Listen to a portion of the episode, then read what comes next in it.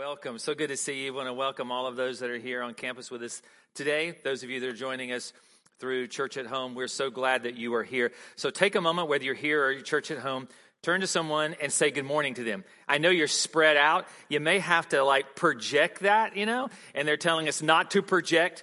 But for a moment, just say good morning to someone around you. Grab your Bibles, your devices, get ready for our study this morning. Today we're in the book of Galatians, chapter 5. And we'll start actually in verse 13 in a moment. But we have been talking for the past six weeks about this subject called We're at War. And so I want to end that, actually, that talk or that series this morning with you.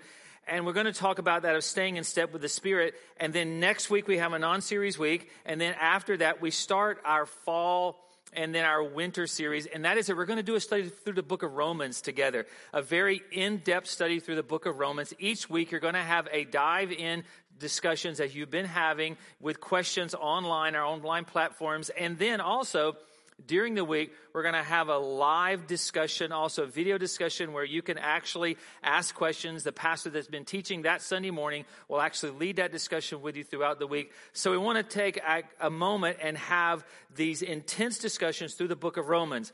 Theologians tell us that Romans is perhaps the most important book that we find in the New Testament about that of our relationship with Christ and that of our Christian life. And so we want to really do an in-depth study for a number of weeks through the book of Romans starting August the 23rd. But today we finish up We're at War. Today we're talking about staying in step with the Spirit.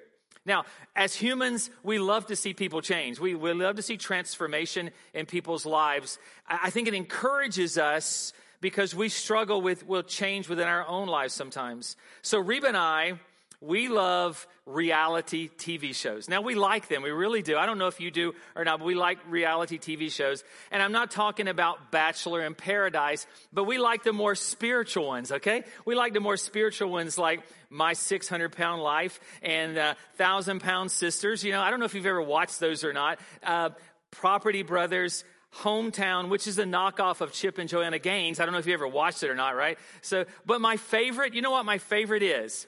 My favorite is Hoarders. That is absolutely my favorite to watch. I love it because it's truly about change. So I thought about this week, why are those shows so intriguing to us? Why are they so intriguing to you and I? So I did a little research about the show Hoarders. 10 seasons now at the nine o'clock slot. I know this is useless information, but it does help us to understand what we're going to talk about. At the nine o'clock spot each week, 2.4 million people watch it. 2.4 million. So there's something about it. Why? Because we as humans love to see other people transformed and changed. We love to see them make decisions in their life that changes something about, well, who they are as in their character or who they are as a person or even body transformation. And so I think we like it because we struggle with change within our own lives. Maybe it's not hoarding that we struggle with, but maybe it's the change in our lives that we struggle with. And, and this part about hoarders I like is this that a big part of the show is that they have this moment when they reveal how they live to other people, their friends, their family, their coworkers, our community uh, members. They reveal them how that, because on the outside, you could never really tell that they live like this, but yet on the inside, something is different. That's a sermon within itself. This text that we're about to dive into in Galatians chapter 5 today, it's about transformation. It's about change in my life and your life, deep transformation. And it's rewarding, I think, as we watch other people transform. And I think sometimes in our own hearts and our own minds, we say, man, I wish that I could do that. I wish that I could make a change within my life. And it makes us feel good to watch others make those changes at times. You say, so Mark, this is, excuse me, this is one of those sermons about how you're going to tell me that I'm this bad, selfish person, person. And then the Bible says that I should be loving and kind and generous to others. So somehow when I leave this place in a few minutes, that I have to really work out how to make some changes within my own life. And, and on those days when I get this right in my life and I make those changes and I get it right, man, I feel really good about myself. But on those days when I miss the mark and I don't get it right, then there is moral despair within my life. It kind of throws me into that moment. Can I tell you, first of all, that's not the message of the gospel. We have to start out there. First of all, it's not the message of the gospel. The message of the gospel is, is that God meets you and God loves you exactly where you are this morning. Understand that.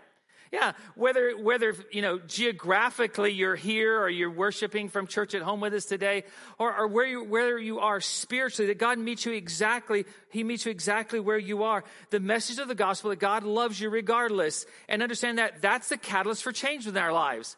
The catalyst of change in our lives is because God loves us exactly where we are. He accepts us as who we are, but yet wants to grow us into the person He's designed us to become. Because this is not about me. What I've realized over the years is this that relationship always precedes change.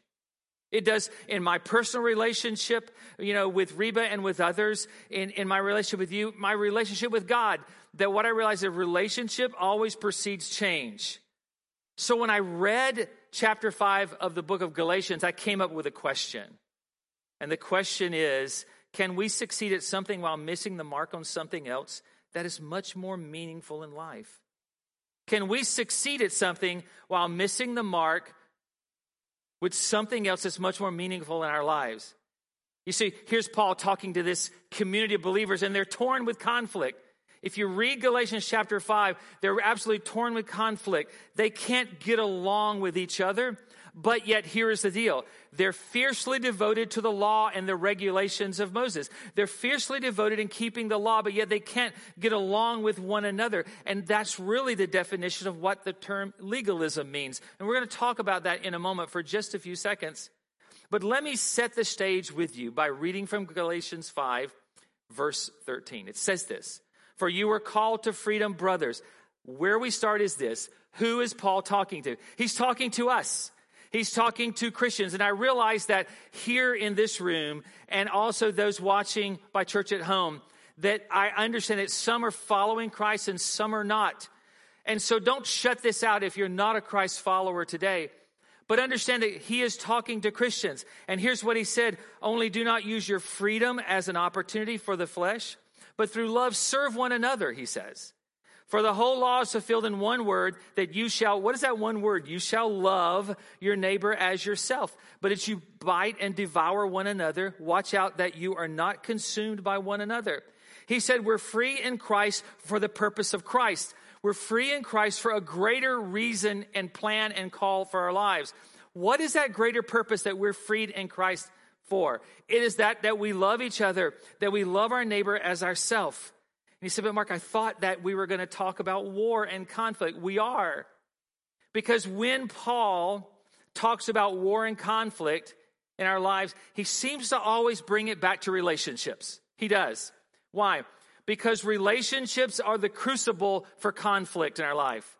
Most of our conflict involves someone else. Sometimes it's just us alone, yes, but the majority of the time it involves someone else within our life. That's why he brings it back because it's real life for you and I. And we started this series where we're going to end it because we started talking to you about there's a war within us. There's a war between that of my flesh, my spirit, my, my sinful nature, and then there is that other part of me, that of the Holy Spirit as a believer, because the Holy Spirit resides in me. And so there's constantly this war for the control of my life. And then what I realize is the war within affects the war without, outside of me.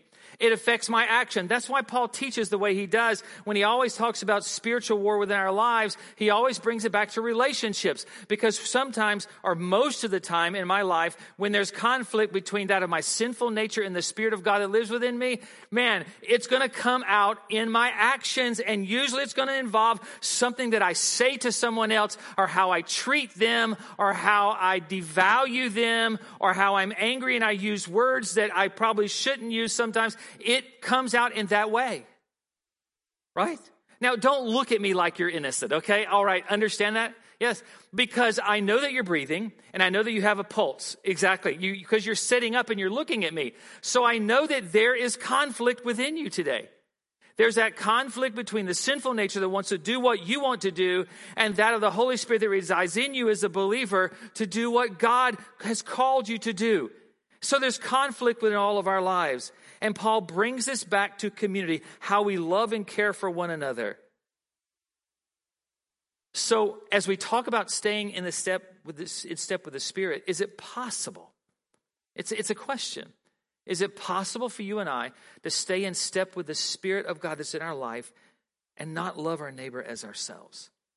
Is it possible to keep all the rules and all the law, yet miss the greatest purpose that God has called us to, other than loving Him with all of our heart, soul, and our mind and our strength?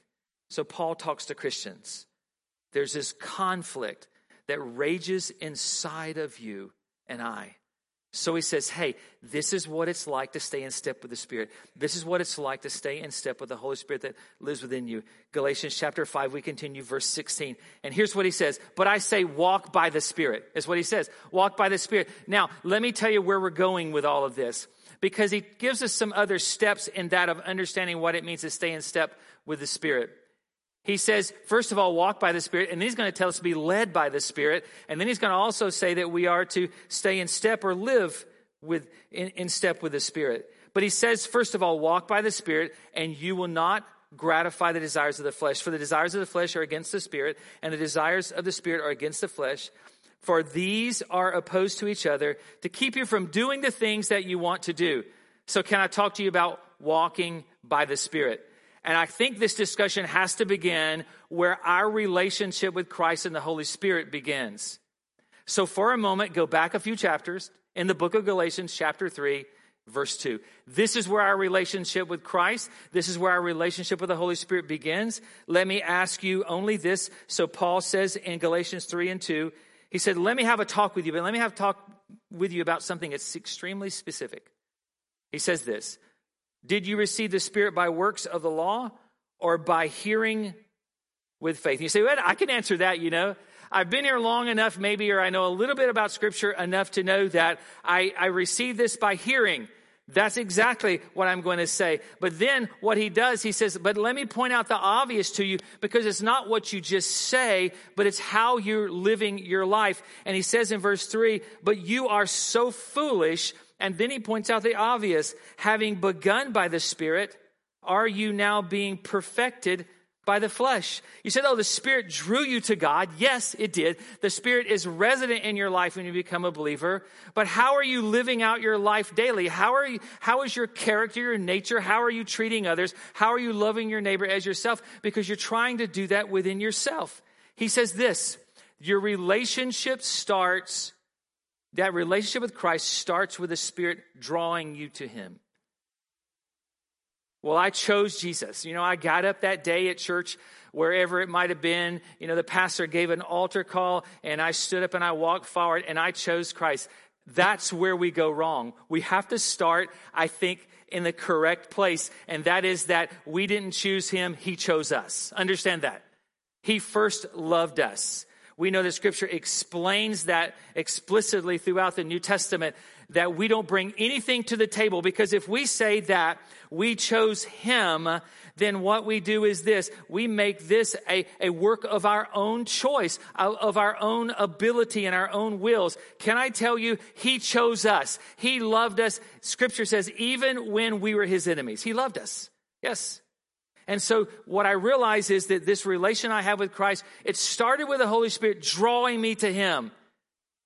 But sometimes we stop there.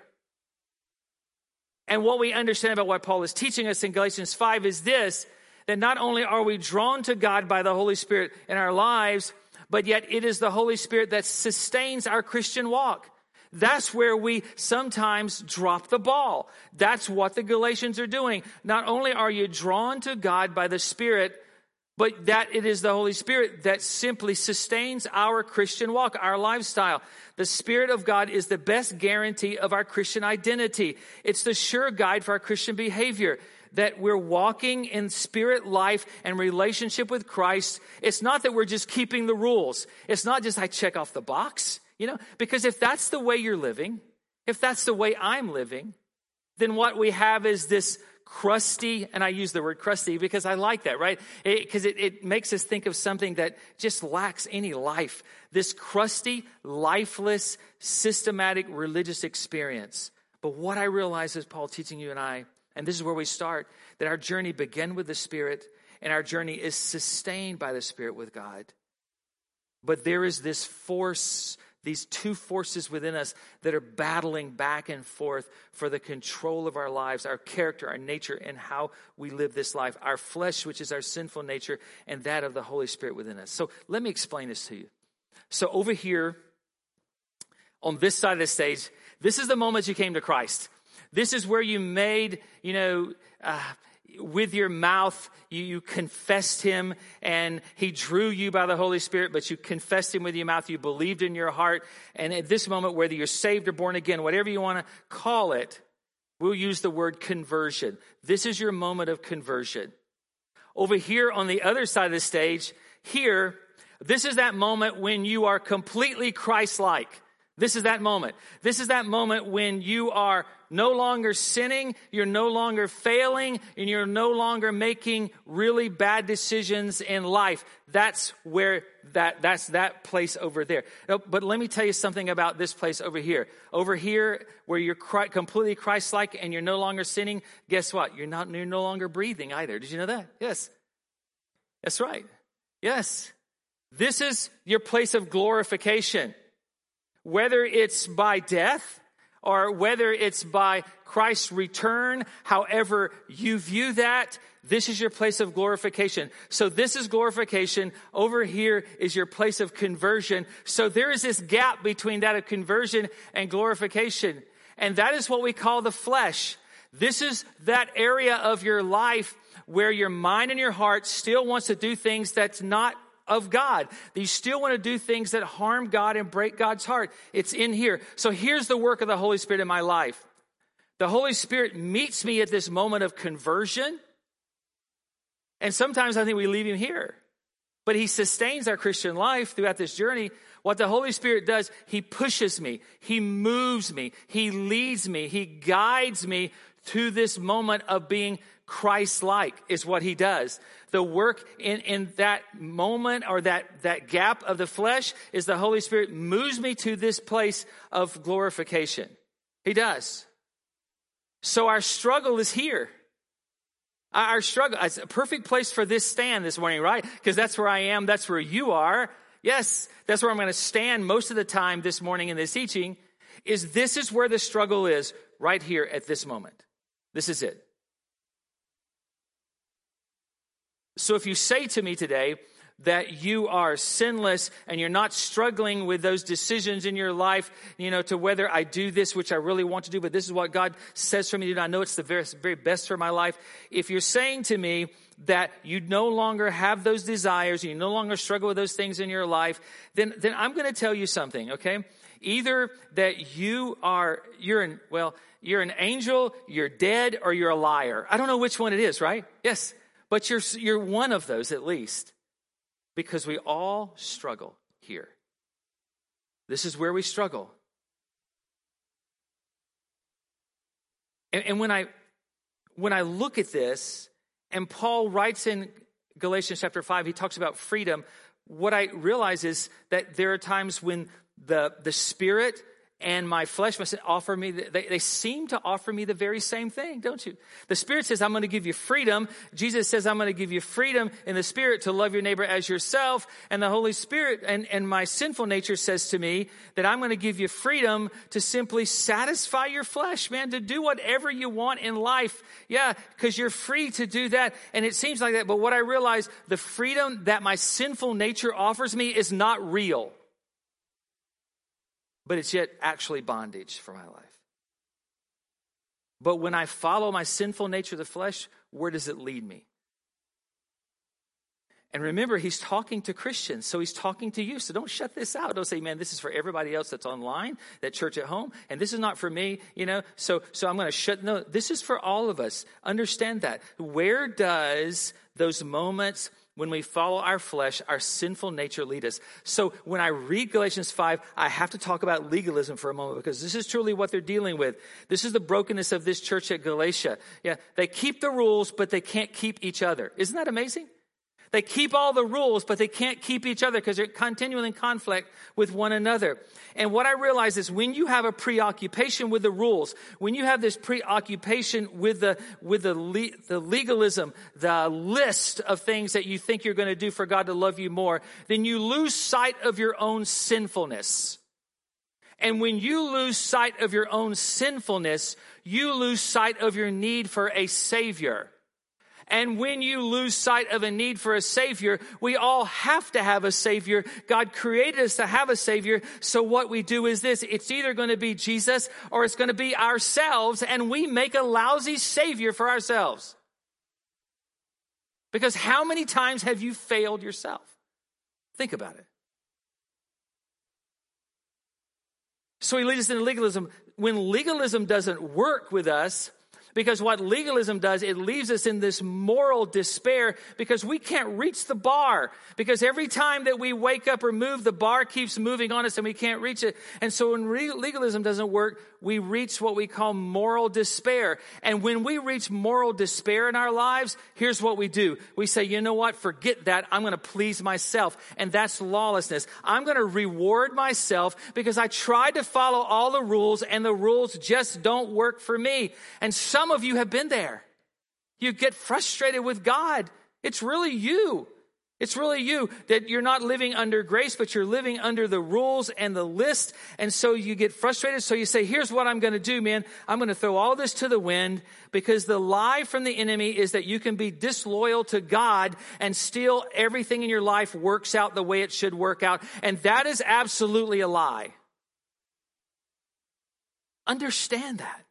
I don't know who I'm talking to this morning, whether it's you sitting here or those of you that are at church at home this morning. I don't know, but you need to hear this that I think sometimes we believe the lie that I can be disloyal to God and still my life in the end is going to work out the way it should work out. And that is not true. That's not true. It's the path to dissatisfaction and dissatisfaction in my life, most of the time because of my sinful nature, leads to some kind of destruction in my life. So it's legalism, and when it doesn't work, we go to lawlessness. And I think sometimes when that doesn't even work, we have this lesser view of God's character within our lives, and, and we see this relationship with God as a merit system. In other words, if I can put up all the scores that God wants me to put up, then God's going to love me more in this life. And so my relationship with God becomes very punitive. So what I, I say in life is this God is only for me when I'm for Him. That God is only for me when I'm for Him. And we may never say that phrase, but I think we do live like that so many times in our lives.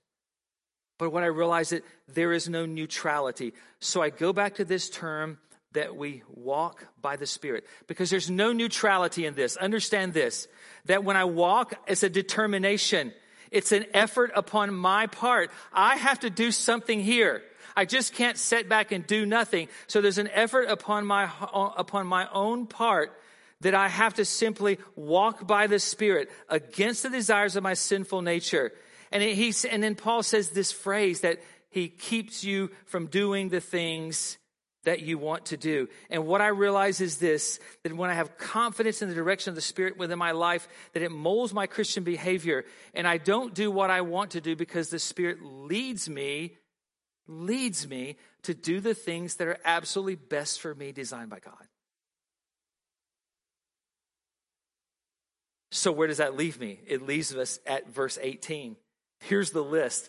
But he says first is this But if you are led by the Spirit, he said that you are under you are not under the law. So the second thing is to be led by the Spirit. Now the works of the flesh are here evident, and here's the list: sexual immorality, impurity, sensuality, idolatry, sorcery, enmity, strife, jealousy, fits of anger, um, rivalries, dissensions, divisions, envy, drunkenness, orgies, and things like these. I warn you, as I warned you before, that those who do such things will not inherit the kingdom of God. And you say, boy, that's really condemning for me in life. But I can, it's not said to be condemning because look what he says next. He offers a better way for you. But the fruit of the Spirit is love, joy, peace, kindness, goodness, faithfulness, gentleness, self control. Against such things there is no law. And those who belong to Christ Jesus have crucified, I underline that part, the flesh with his passions and his desires, being led by the Spirit. So let me connect the dots with you for a few minutes. Walking by the Spirit is that active determination of my life. I have to make that determination. I have to make that decision. It's an active determination to walk by the Spirit. And then Paul says, then you are led by the Spirit, this passive submission to someone greater. It's that I submit control of my life is what I do. I can submit control of my life not to the chains of the law, not to the chains of the lists and the regulations, but to that of the life of the Holy Spirit that He brings into my life. What this is, this is God's sovereignty, that I'm led by the Spirit in my life. And this is also man's responsibility that I make that determination to walk by the Spirit. So, what does this mean? Let me, let me illustrate this. If the Spirit is leading you to forgive your brother or your sister and say, Mark, don't talk about forgiveness this morning. I didn't come here to listen to that. Well, I want to say that to you.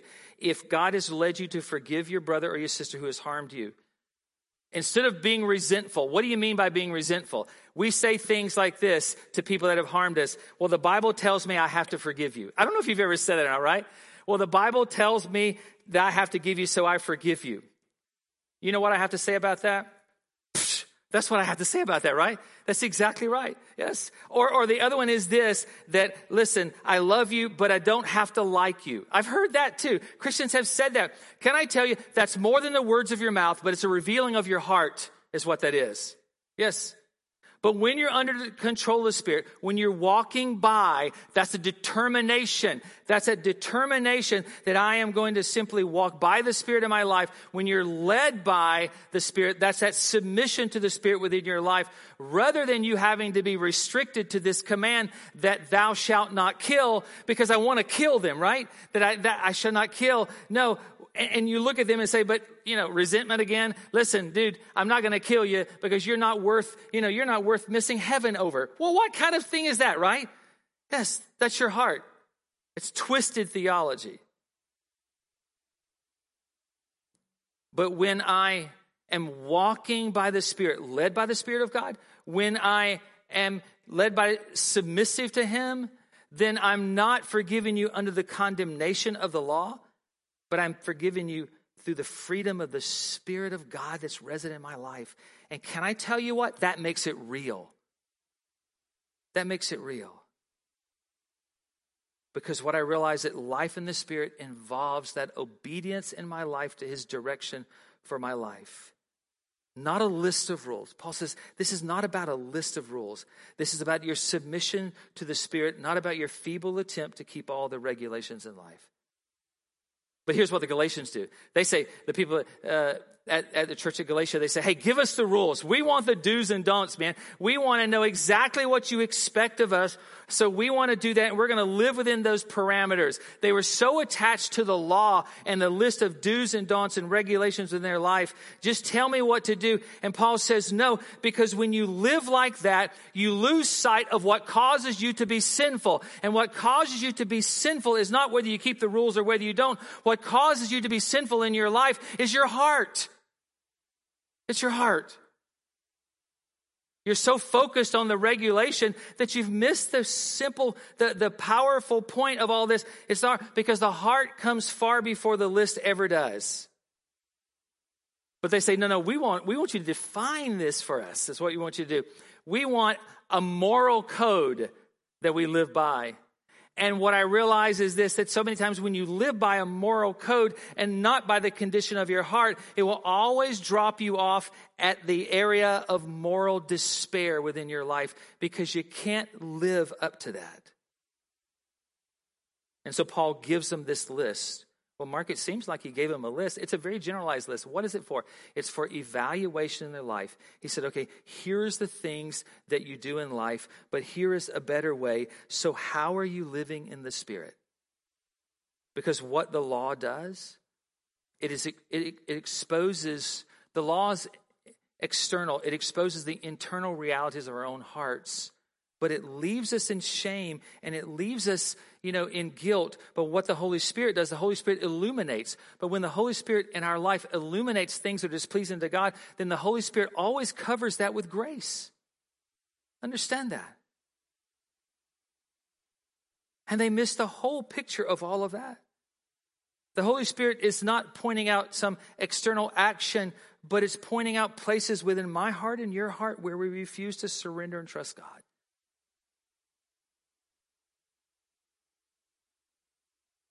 So he says, Hey, crucify the flesh. Now, none of us like to tag our name to that, right? You know, none of us like to say crucify Mark or crucify whoever. We don't want to tag our name to that. And I think there's two ways that we deal with the sinful nature of our life that we crucify it or, or, or we gratify it. That I walk by the Spirit, that determination it's my responsibility. I have to make a choice. You can't just sit there and say, well, I'm just going to let God handle all of this. No, it's my determination to walk by the Spirit, and then I am led by the Spirit, that I submit to God's sovereignty for my life, that He knows better than I. And then I keep in step. Let me finish with this, verse 25. Galatians 5 and 25. If you live by the Spirit, let us also keep in step with the Spirit. Let us not become conceited, provoking one another, and envying one another. Isn't that interesting that Paul always brings us back to relationships, isn't it? Yes, because it's the battle within, the battle without. And most of the time, the battle within influences the battle without, and it involves someone else and how I treat you and, and how I love you or how I don't love you. So, how do we keep in step with the Spirit? How do we keep in step with the Spirit? Well, let me let me illustrate this for you. Where's Hannah? Hannah's supposed to be out here, okay? And and I don't know where what happened to Hannah. There she is. Okay, here she is. Okay. And so I want to talk to you about Hannah for a minute, all right? Hannah has no idea what I'm doing. I didn't tell her before service. I did not tell. Did I tell you anything? No, no. is not like one of those magic tricks. You know, have you have I talked to you before tonight? You know, no, that's not it. Okay, that's not it at all. Yes, but can I can I say something to you about Hannah? This is important. You see this microphone in front of her. Now, this, this is going to help us to understand what this means to be simply that of we're walking in step with the Spirit. This microphone that Hannah has, sometimes that you will see her talking in that microphone. I don't know if you've ever noticed this on Sunday morning, but you don't hear anything coming out here for you to hear her. Do you know who she's talking to? She's talking to herself. She has that problem. No, that's not it. That's not it at all. No, no. She's talking to all the band members and the worship leaders on the stage. They hear her through their in ear system. Am I saying this correctly? Am I supposed to divulge this? It's too late now, right? It doesn't matter, right? Yes. So she's directing them. She's directing them during the worship service, but you don't know that. You don't hear that. Only they can hear that voice. Some of you know where I'm going. You can play. Okay, good. Yeah, that's very good. Because when I begin to read through this text, and I had to start with walking by the Spirit, that I realized that I have to be determined. Just as the band members and the worship leaders, they're determined to listen to her voice on Sunday morning. Why do they do that? Because they trust her. They know that she will not mislead them they know that she has their very best interest and the interest of what goes on here with you in worship at heart. So they absolutely trust her. So when she says, sing that again, they sing it again. But they have to make a determined effort and decision to trust her. And I thought about this that they follow her lead they, they submit to her because they know that probably of anybody else on this stage, she knows most about the music that they're going to be leading us in worship with that morning. She knows the most about it.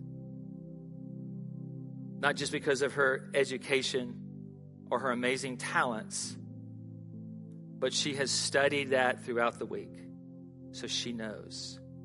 In fact, she knows what's coming next, even sometimes when they don't. And so they submit to her lead. And all of this is because they follow the voice that's in their ear. Now, let me put that together for you for a moment. When it comes to simply living life in the freedom of the Holy Spirit within our lives, that it starts with you and I walking by the Spirit. It starts with you and I making a determination this is the way I'm going to live. But I tell you, determination stops where our abilities end, right? It's true. So there has to be something else to determination when it comes to keeping in step with the Spirit. There has to be that leading part that we have to follow the Holy Spirit's lead within our lives. We have to trust that God is sovereign. So God does not just know the past nor the present, but God also knows the future, and He lives simultaneously in all three. So I make that determination, but my determination ends on my own abilities. So I have to go somewhere else. So I submit to Him and I allow Him to lead me. And for me to be staying in step with the Spirit, then I have to listen to His voice. I have to listen to His voice.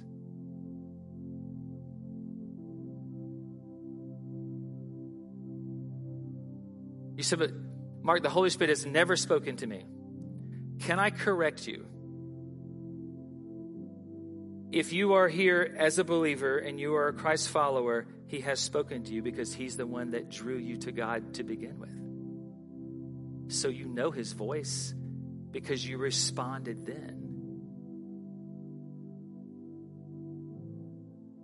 So, what is He speaking to you now?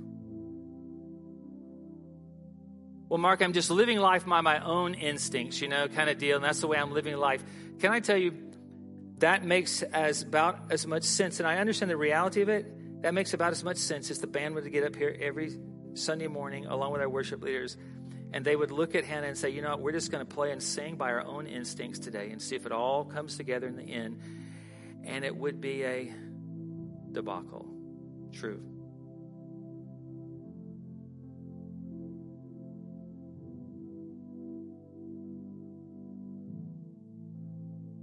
And I think that we live that way so many times and go through so many days of our lives as somehow we don't give this a second thought of what it means to walk in step with the Spirit. That we're not making that determination that today I am going to walk in step with the Spirit, but I know I can't do that alone, but so I have to be led by God in His sovereignty, that I trust Him, that He has everything worked out in my life for my good. And then I listen to his voice. Because what I realize that staying in step with the Spirit is more about knowing someone and it's more about listening to his voice than it is about me achieving anything. And that's where the Galatians say they just they just could not get that in their head. And Paul says, No, here's the truth. So, what is God speaking to you? So, for a moment, would you bow your heads with me to shut out all the distractions? Those of you that are in the room, those of you that are joining us this morning from church at home, that you would shut out all distractions. That you would trust Him. Father, you speak to your children. We could never, we could never refer to you as the perfect Father if you didn't communicate with us. And you communicate with us through the voice of the Holy Spirit that's resident within our lives. So, Father, let this day be a moment of change for us. Let this be a moment where we transition from just watching other people change and enjoying that and making us feel good to this being a moment of change with our lives. That today we make a determination, God to hear the Spirit within our lives. We make a determination to be led by the Spirit. We recognize that we can't do this, but you are sovereign over all things. That we recognize that to walk in step with the Spirit, that we must listen. And God, whether it's a song or, or God, whether it's the scriptures when we read or, or whether it's a moment of prayer or God, maybe it's a moment that we're just in nature or we're driving in the car and we hear that voice within our own heart and our own spirit that we recognize that that is you. And listening, God should always follow by, follow with obedience, follow with obedience. So, Father, today let this be a moment of change in all of our lives. And let us find ourselves in step with the Holy Spirit that lives within us. And in turn, that we love our neighbor as ourselves. That in turn we make you known, God. That we serve our community and serve one another. And in serving each other, we serve you, Lord. So may we hear your voice this morning as you speak to all of us, your children. In your name we